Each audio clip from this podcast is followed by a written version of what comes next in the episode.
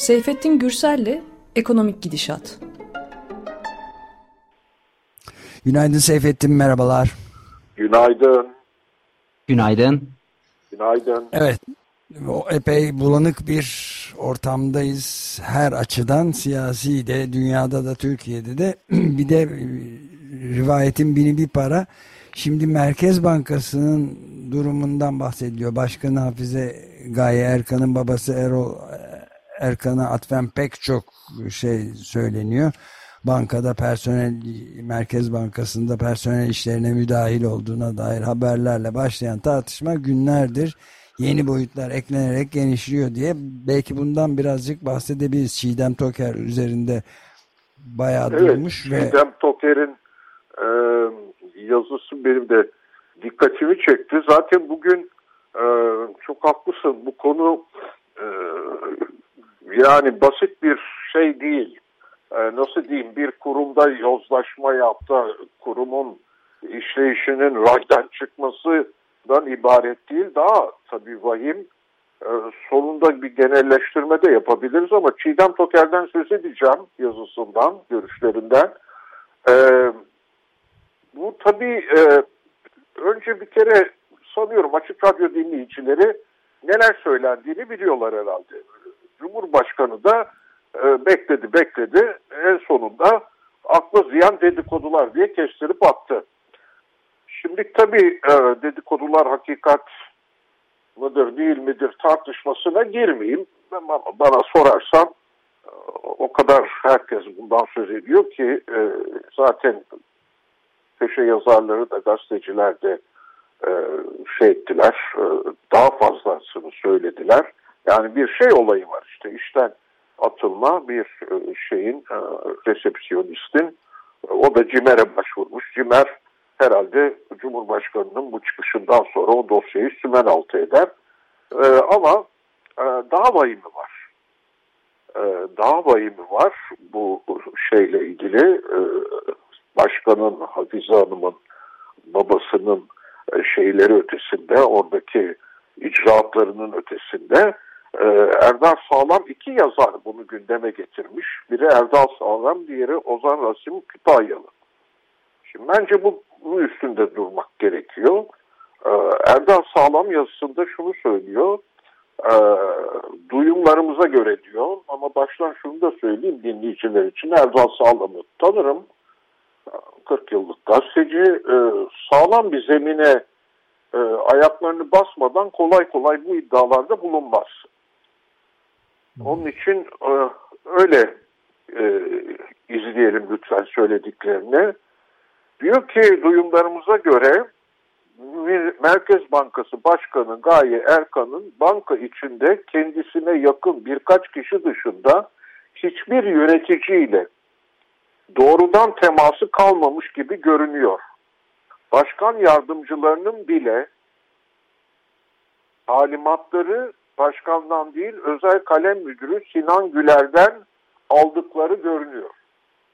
Şimdi bu tabii çok vahim bir e, iddia. Cumhurbaşkanına göre dedikodu herhalde aynı sınıfa giriyor.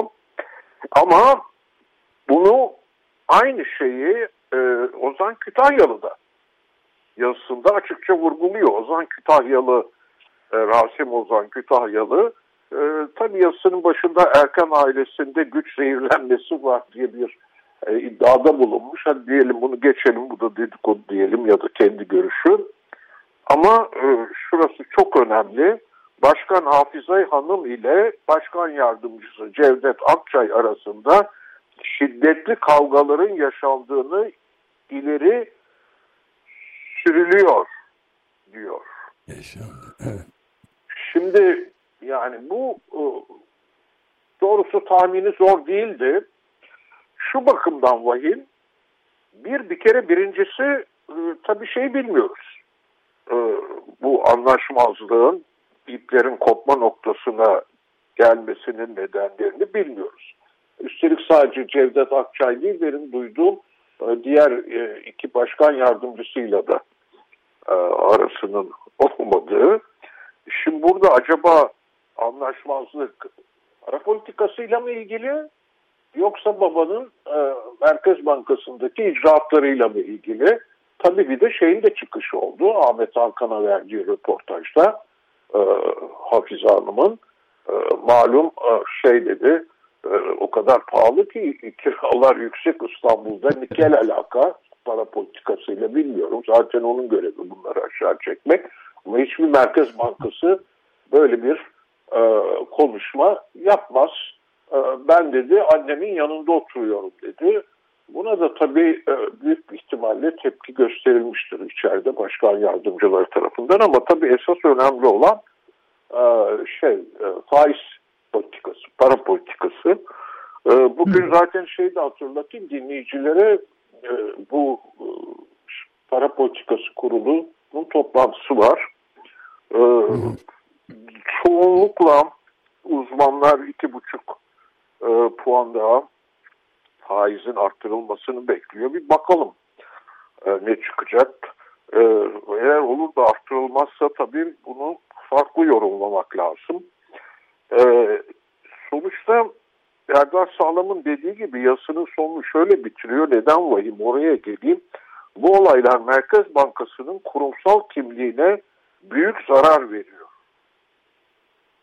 Uygulanmakta olan programın başarısında olumsuz etkileyecek boyut programın başarısında olumsuz etkileyecek boyutlara ulaştığı da rahatlıkla söylenebilir.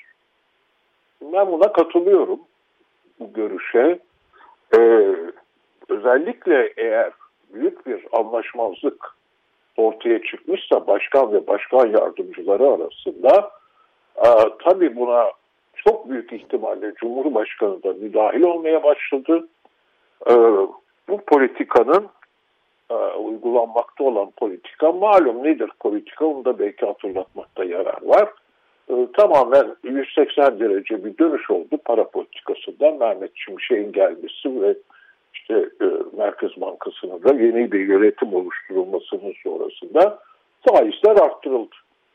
Ee, yüzde 40 küsurlarda bu yeterli mi değil mi? E, tabii ki tartışılıyor iktisatçılar arasında. E, Mehmet Şimşek'in de ekonomi yönetiminin başı o. E, vaadi e, Temmuz'a kadar enflasyonda, yıllık enflasyonda çok ciddi bir düşüş beklenemez. Beklemiyoruz. Ama işte malum Temmuz Ağustos'ta geçen yıl üst üste yüzde dokuz küsur e, tüfede artış olmuştu. Bu tabii bir baz etkisi oluşturacak. %9 artacağı yok bu sefer e, aylık olarak enflasyonun. Dolayısıyla %40 civarına gelecek. Ondan sonra da biz bu politikayla e, sadece faiz değil Mehmet Şimşek şey de talep ediyor. Gelirler politikasında da açılmamak lazım diyor. Mali disiplin çok önemli diyor. Tasarrufa davet ediyor. En başta kamuyu. Bunlar eğer olabilirse evet yıl sonunda yüzde otuzlara indirilebilir. Sonra da devam ederse bu kemer sıkma bir yıl daha hatta iki yıl daha e o zaman belki yüzde on civarına üç yıl sonra gelinebilir. Ama görüyorsunuz yani bunun zorluklarını ve tabii büyük merak konusu Cumhurbaşkanı buna ne zaman müdahale edecek yeter bu kadar diyecek. Şimdi Mart'a evet, kadar yine... kemer pahalı sıkıldığı yok. Bu çok açık. e, kamuda da öyle bir şey açkalık oluşmuş durumdaki harcamalarda dehşet verici. Bunu da görüyor tabii Mehmet Şimşek. Geçenlerde bir toplantıda çok e, üzücüydü. E, ne valiler de galiba bir toplantı yapmış mı? Vermek istediği mesaj da artık bu şeydi kamuda bu e, harcamalara gelişi güzel harcamalara, lüks harcamalara son verin. Makam arabalarından geçilmiyor. E, bunu anlatmış anlatmış. Da valinin biri şey soruyor. E, Sayın Bakan diyor tok almak için ne yapmalıyız diyor. Var ya bizim elektrikli yerli ve milli araç. Mehmet Şimşek de demiş ki mevcut bir makam arabasını satarsanız alırsınız demiş. Yani e, ne kadar şeyden koptuğunu, kamunun aslında ve tabii siyasi otoritenin en başta da bu otoritenin başında bir kişi var. O da Cumhurbaşkanı e, gerçeklerden ne kadar koptuğunu gösteriyor. Çiğdem evet, zaten yani ben pardon üzerinde. burada bir ufacık araya girebilir miyim? Ee, Tabii ki lütfen. E, Çiğdem Toker'in yazısına bir kez de ben değinmek evet, istedim. Aynen. Yani bu bütün bu şeyde e, pek çok e, Hafize Gaye Erkan'ın babası Erol Erkan'a atfen işte resmi görevi olmaksızın bankada personel işlerine müdahil olduğuna dair haberle başlayan tartışma günlerdir yeni boyutlar eklenerek genişliyor demişti. Biz de bunların çok azına yer verebildik. Ama yani arkasından da kendi küçük bebeğinin bakımının da bankada özel koşullar altında yapılmasından da bahseden dedikodu niteliğinde şeyler vardı. Bunların hiçbirine doğru dürüst bir cevapta getirilmediğini de anlatıyor Çiğdem Toker. Annesinin de yani Hafize Gaye Erkan'ın da bankada Tabii olduğunu. Ki. İşte ama Cumhurbaşkanı bu çıkışıyla akla ziyan, e, akla ziyan ne demek? Aslında dedikodu e, tabii ki dedikodularda e, az veya çok. Bazen bütünüyle gerçek hakikat payı olabilir. Bu, bu Merkez Bankası'nda ailenin e, şeyi icraatları ilgili bütün o haberlerde de bakta sorarsan yüzde doksan hakikat payı var. Çünkü bunu herkes söylüyor. Merkez Bankası'nda çalışanlar görüyor. Yani bu gizli kapaklı bir şey değil ki. Gazeteciler evet, de onlardan öğreniyorlar zaten ama Çiğdem Toker daha önemli. Sonra yazısının devamında daha önemli bir şey söylüyor. Söylüyor evet. Evet yani e, bizim e, tam şey e, ben şu başlığı atardım. Biliyorsun halkımızın çok güzel deyişleri vardır. Bunlardan bir tanesi de balık baştan kokar. Şimdi tabii bu deyimi şey kullanmıyor Çiğdem Toker ama buraya geliyor söyledikleri şeyi anlatmış onu da hatırlatmakta yarar var. 2001 e, reformlarının içinde en önemlisi Kemal Derviş'te reformları diyoruz o zaman malum krizin ertesinde siyasi otorite hambu atınca e, bir dizi çok önemli yapısal reform yapıldı. Bunların içinde bence en önemlisi hatta devrimci nitelikte olan Merkez Bankası'nın bağımsızlığıydı. Şimdi bu yasaya bağlandı. Ama 2018'de biz ucube başkanlık sistemine geçilince e, onu hatırlatıyor Çiğdem Toker 375 sayılı kanun hükmünde kararnameye eklenen madde şu oluyor. Çünkü Cumhurbaşkanı her konuda yetkili o yapılan reformda sadece şey vurgulamıyordu yeni yasasında Merkez Bankası'nın. Bir kere enflasyon hedefi hükümetle birlikte belirlendikten sonra o hedefe ulaşmak için yürütülecek politikalarda Merkez Bankası bağımsızdır. Ama bunu nasıl garanti altına alacaksın?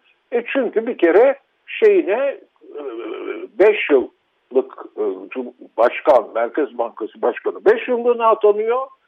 O 5 yıl boyunca da onu görevden almak mümkün değil. Tabii yani dolandırıcılık yaparsa ne bileyim ben suistimal yaparsa falan tamam onların kanunları var. Bir, herhangi bir kamu görevlisini öyle alabilirsin ama gereği yapılabilir. Alamıyordunuz. Zaten nitekim bundan önceki o yazadan sonra 3 başkan beşer yıl görev yaptı. Şimdi 2018'de bu kanun hükmünde kararnameye şu ekleniyor. Cumhurbaşkanlığı sürekli e, Cumhurbaşkanınca süreli atanan üst kademe yöneticileri, kamu yöneticileri ilgili kanunlara da öngörülen görevden alma gerekçeleri yanında yani işte bu ihtimal falan hedeflere ulaşılamaması nedeniyle de sürelerini tamamlamadan görevlerinden alınabilir. Evet, Cumhurbaşkanı'na bu yetki tabii verilince ne yaptı? Dört yılda dört tane Merkez Bankası başkanı değiştirdi. E şimdi bu zaten ortamda fiilen hepimiz biliyoruz ki bu bağımsızlığı bitti. Kendisi zaten kendine göre bir para politikası icat etti. Onu empoze etti. Bunu uygulamayı e, ayak sürenleri attı başkanlıktan yenisini getirdi. E sonunda buradan 180 derece işte dönüş oldu. tekrarlamayalım. Hafize Hanım getirildi. Nasıl getirildi onu bilemiyoruz. Ama e, Hafize Hanım eğer başkan yardımcılarıyla anlaşamıyorsa bu politikalar konusunda e, çok vahim demektir durum o zaman bu program büyük bir ihtimalle yürümeyecek. Cumhurbaşkanı müdahil olmaya bundan sonra yeniden dönecek mi politikalara? E yani kimse bunu e, olmayacağını söyleyemez. Bu koşullarda Mehmet Şimşek büyük bir ihtimalle gene ben tahminen söylüyorum çünkü içeride olup bittiğinden haberim yok gazeteci değilim. Ama bana öyle geliyor ki e, şeyleri başkan yardımcıları, üç başkan yardımcısı ikisi zaten şeyden geldi. E, Karı Kırca e, Merkez Bankası çevresinden geldi. Diğeri de tanıdığımız bizim meslektaşımız Cevdet Akçay. Bunlar büyük bir ihtimalle Mehmet Şimşek istedi ve atandı. Güvenmediği için belki de Merkez Bankası Başkanı'na ya da güveniyordu baştan ona yardımcı olsunlar daha iyi iş çıksın diye. Yani mevcut program daha etkili bir şekilde uygulansın diye. E şimdi böyle olmayabileceğine dair şey çıktı ortaya. E, Cumhurbaşkanı da e, bunu yani tencere kaynıyor neredeyse kapak patlamak üstüne Cumhurbaşkanı da o kapağı patlatmamak için üstüne oturdu tabir caizse kestirip attı bunlar akla ziyan dedikodular dedi. Ee, uzun lafın kısası e, Çiğdem Toker'in de söylediği gibi büyük bir zarar veriyor Merkez Bankası'nın itibarına bu durum. Tabii o zaman inandırıcılığına büyük zarar veriyor ki bu inandırıcılığı, güveni yüzde doksan ölçüde hadi biraz maaş bırakalım. Tamamen kaybetmişti son altı aya kadar. Ee, sonra yeniden yavaş yavaş acaba hakikaten Merkez Bankası tekrar bu enflasyonla ciddi bir mücadele yapabilecek galiba şeyini e, güvenini veya inancını oluşturmaya başlamıştı son 6 ayda. Şimdi bence bu son gelişmeler e, bunu da yok etti. Bundan sonra evet. çok zor. Evet yani Çiğdem Toker yazısında şöyle bitiriyor. Merkez Bankası'nın itibarı Beştepe'den geçiyor başlıklı yazısını. Bankanın itibarı ve bu itibarın bugün gördüğümüz gibi ne kadar kırılgan olduğu bu iddiaların ortadan ortaya çıkmasına zemin hazırlayan siyasal sistemle sisteme sıkı sıkıya bağlıdır. Başlıkla bitireyim demiş. Merkez Bankası'nın itibarı Beştepe'den geçmektedir. Tabii onun için ben de bu yazıya kendime göre bir başlık attım. Balık baştan kokar. Evet. Peki, bu çok karanlık ve zorlu bir durum. Kurumların en itibarlı olması beklenen Tabii bir de Ömer şunu söyle. Bu hale gelmesi çok o kadar kötü. önemli bir kurum ki ee, evet. ve hele şu konjonktürde e, o kadar e, ne yapacağı bizim hepimizin hayatına dokunacağı için yani ekonomi de tabii enflasyon e, düşecek mi düşmeyecek mi bir de ne pahasına düşecek ne bedel ödeyecek, ödeyeceğiz kim ödeyecek ya bu, bu o kadar e, şey bir e, hassas bir döneme girdik ki kritik bir döneme. Tabii ki Merkez Bankası çok önemli. Onun için ondan konuşuyoruz. Ama ben eminim pek çok başka kamu kuruluşunda bu kadar olmasa bile bir kere israf meselesinde has safhaya çıkmış durumda. Tabii bunun da nedeni e, Cumhurbaşkanlığının e, sarayları, Hadi Beştepe'yi çok konuştuk ama sonra o yetmedi. Bilmem şeyde Datça'da, Datça'da değil nerede Marmaris'te. Bir yazlık saray gene ona bir milyar lira şey ayrılmış fon. O yetmedi gidildi şeyde Erkiş'te mi Van Gölü'nün kuzeyinde sarayla bir saray daha yapıldı. Oraya altı tane de villa yapmışlar makamlar da gelirse orada kalacaklarmış. Şimdi konvoyları biliyorsunuz videolar. Yani geçiyor, geçiyor, araba, araba, araba, araba. Saysan sayamazsın. Altı tane mi, beş tane mi, galiba beş tane uçak. Bunların hepsini artık şeylerde tabii hepsini Cumhurbaşkanı Erdoğan kullanacak hali yok. Bakanlar da artık onları kullanıyorlar. Ondan sonra belki başka yüksek kamu görevlileri de kullanıyordur bilmiyorum. şeyler tabii bunu gören diğer aşağı doğru gittiği zaman e, makam arabaları, üstelik makam arabalarının sayısının ötesinde en lüksleri oluyor. Po poli polis araçları var. Belki görmüşsünüzdür Seyfettin Bey. Nerede? Ferrari'sinden tut işte Grand Cherokee'ler şunlar bunlar falan var. Polis evet, araçları. Ama, ama öbür taraftan da öyle bir konjonktürdeyiz ki bütçe açığını kısılması lazım. E bunu sen halkın sırtından mı kısacaksın? O kaçınılmaz. Bir miktar kısacaklar herhalde. Zaten tereddütler orada. Ama sen hiç olmazsa moral olarak, etik olarak kendin başla değil mi tasarrufa? Ve bunu bütün kamuya empoze et. Merkez Bankası da belki daha. Şunu da söyleyeyim. Merkez Bankası'nın bağımsızlığı bitti diyoruz. Tabii politika, para politikasındaki bağımsızlığı bitti. Aslında öyle bir kurum ki e, kendi ücretlerini kendi belirliyor. Müthiş primler var. O dudak uçuklatır şey. E, ben duydum maaşları. Merkez Bankası'nın başkanının maaşını şimdi telaffuz etmeyin. Cumhurbaşkanından çok daha fazla geliri, aylık geliri. Onunla hanımefendi şeyde İstanbul'da annesinin yanında ev kiralayamamış, annesinin evine gitmiş. Yani bir, bir sakillik var. Basit Ve ciddiyet, ciddiyetsizlik var. Büyük büyük bir ciddiyetsizlik e, hakim evet. duruma. Dedikodulara başvuruluyor. Ee, bir yani kurumların güvenilirliği açısından da küçük bir yani at kalan bir iki dakikamızda da bir şey daha sormak istiyordum. İlginç bir haber vardı. 10 haberin yankı uyandıran bir haberi. Gazze'ye bomba yağarken Türkiye'den İsrail'e silah satılmış şeklinde bir haber. Bunun da e, TÜİK'ten e, bizim bu programımızda da sık sık sözü geçen Türkiye İstatistik Kurumu'ndan bir açıklama gelmiş harp mühimmatı ve silahı gönderilmedi. Tabancaların aksam ve parçalarının ihraç edildiği söylendi diye tuhaf ve habere rastladık. 10 haberde de çıktı. Başka yerlerde de. Ve yani TÜİK diyor ki silahların savaş için değil spor ve av amaçlı olduğunu kaydetmiş. Şimdi 10 haberde cevap yazıyor. Biz bunları zaten e, şey yapmamıştık ki böyle olduğunu belirtmemiştik. 10 ee, haber olarak yayınladığımız haberde yorum yapmadan TÜİK verilerini kullanmıştık.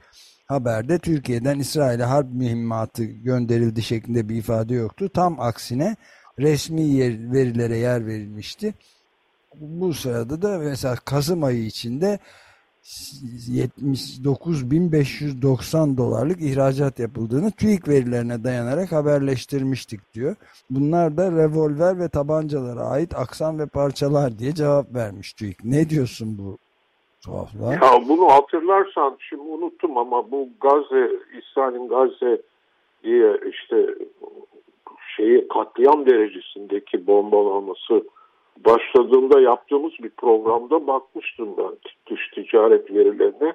Şimdi bu tabanca hikayesi tabii aksamı e, yeni ama oradan çok açıkça şey de gözüküyordu. Bazı ham maddeler ki mühimmat evet, şeyi, e, altında e, İsrail'e ihraç ediliyor.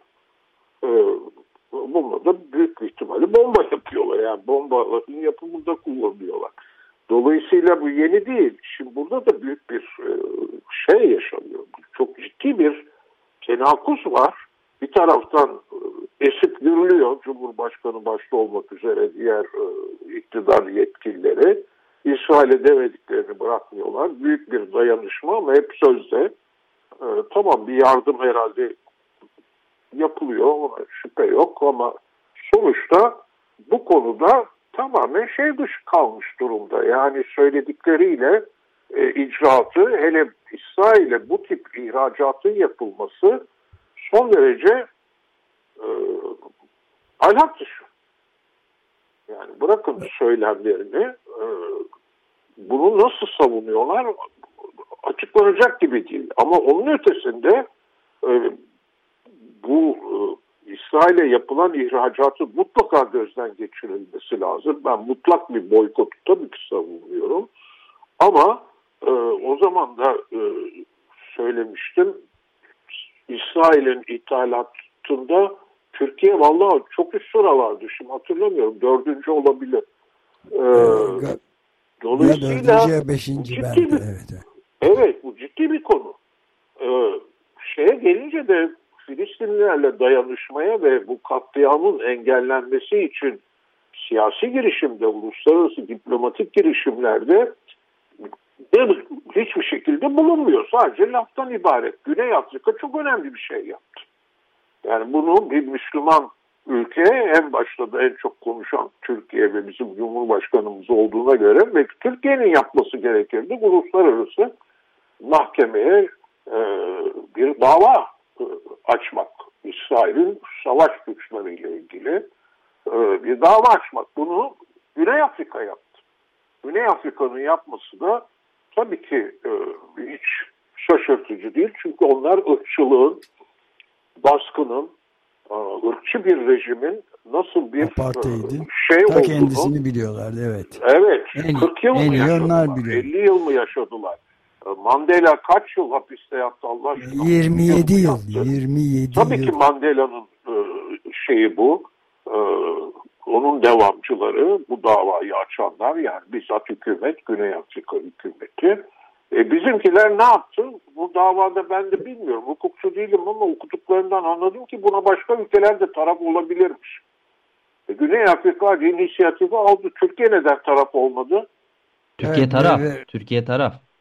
E, hayır, Hayır. taraf dediğim yani davada bizzat. Davada Evet evet. bizzat- Türkiye taraf Davada olan ülkeler değil. arasında yer alıyor. Tek söylediği Cumhurbaşkanı'nın bu konuda tabii bir şey söylemesi gerekiyordu. Anadolu Ajansı'nın fotoğraflarını verdik iyi yaptı. Evet, yani Bunlar şey değil, herhalde Meksi- Başka yerlerden de fotoğraflar bulmuşlardır. Meksika, Şili, Endonezya, Belçika ve Slovenya son olarak bildiğim kadarıyla taraf oldular. Olmuşlar mı? Aa, Evet tabii tabii. Evet. e, bravo. Türk- Yani Türkiye yok hala. Benim bildiğim var şimdi bir kontrol edeceğim ama Türkiye ilk taraf olan ülke diye geçiyordu. Allah ben hiç Ben- duymadım Türkiye'nin Ben de davada değilim. taraf Bakma. olduğunu. Neyse yanılıyorsam da Ba- ba- bravo. O zaman ba- ba- bakacağım e, şimdi şey Cumhurbaşkanı biz de taraf olduk diye bir demet şimdiye kadar hiç duydunuz mu? Ben duymadım. Evet ben de yani hatırlamıyorum. Ben, ben bu haberi edeyim. verdiğimizi hatırlıyorum ama bakacağım. Şimdi şu anda onu araştırıyorum. Peki burada bitiriyoruz herhalde zaten e, ama çok karışık ve bu karanlık bulutların estiği bütün güvenilir kurumlardan da problem yağdığı bir ortamdayız. Bakalım sonumuzu... Aynen. E, tabii e, bu rejim sonuçta e, büyük bir düş kırıklığına uğradık 2000 23 e, seçimlerinde e, değişmedi rejim. 4 yıl daha en az e, devam edecek. Kim bilir daha neler yaşanacak. Çok hazin. Evet. Peki çok teşekkürler. Rica ederim. İyi, iyi yayınlar diliyorum. Görüşmek üzere. Görüşmek üzere.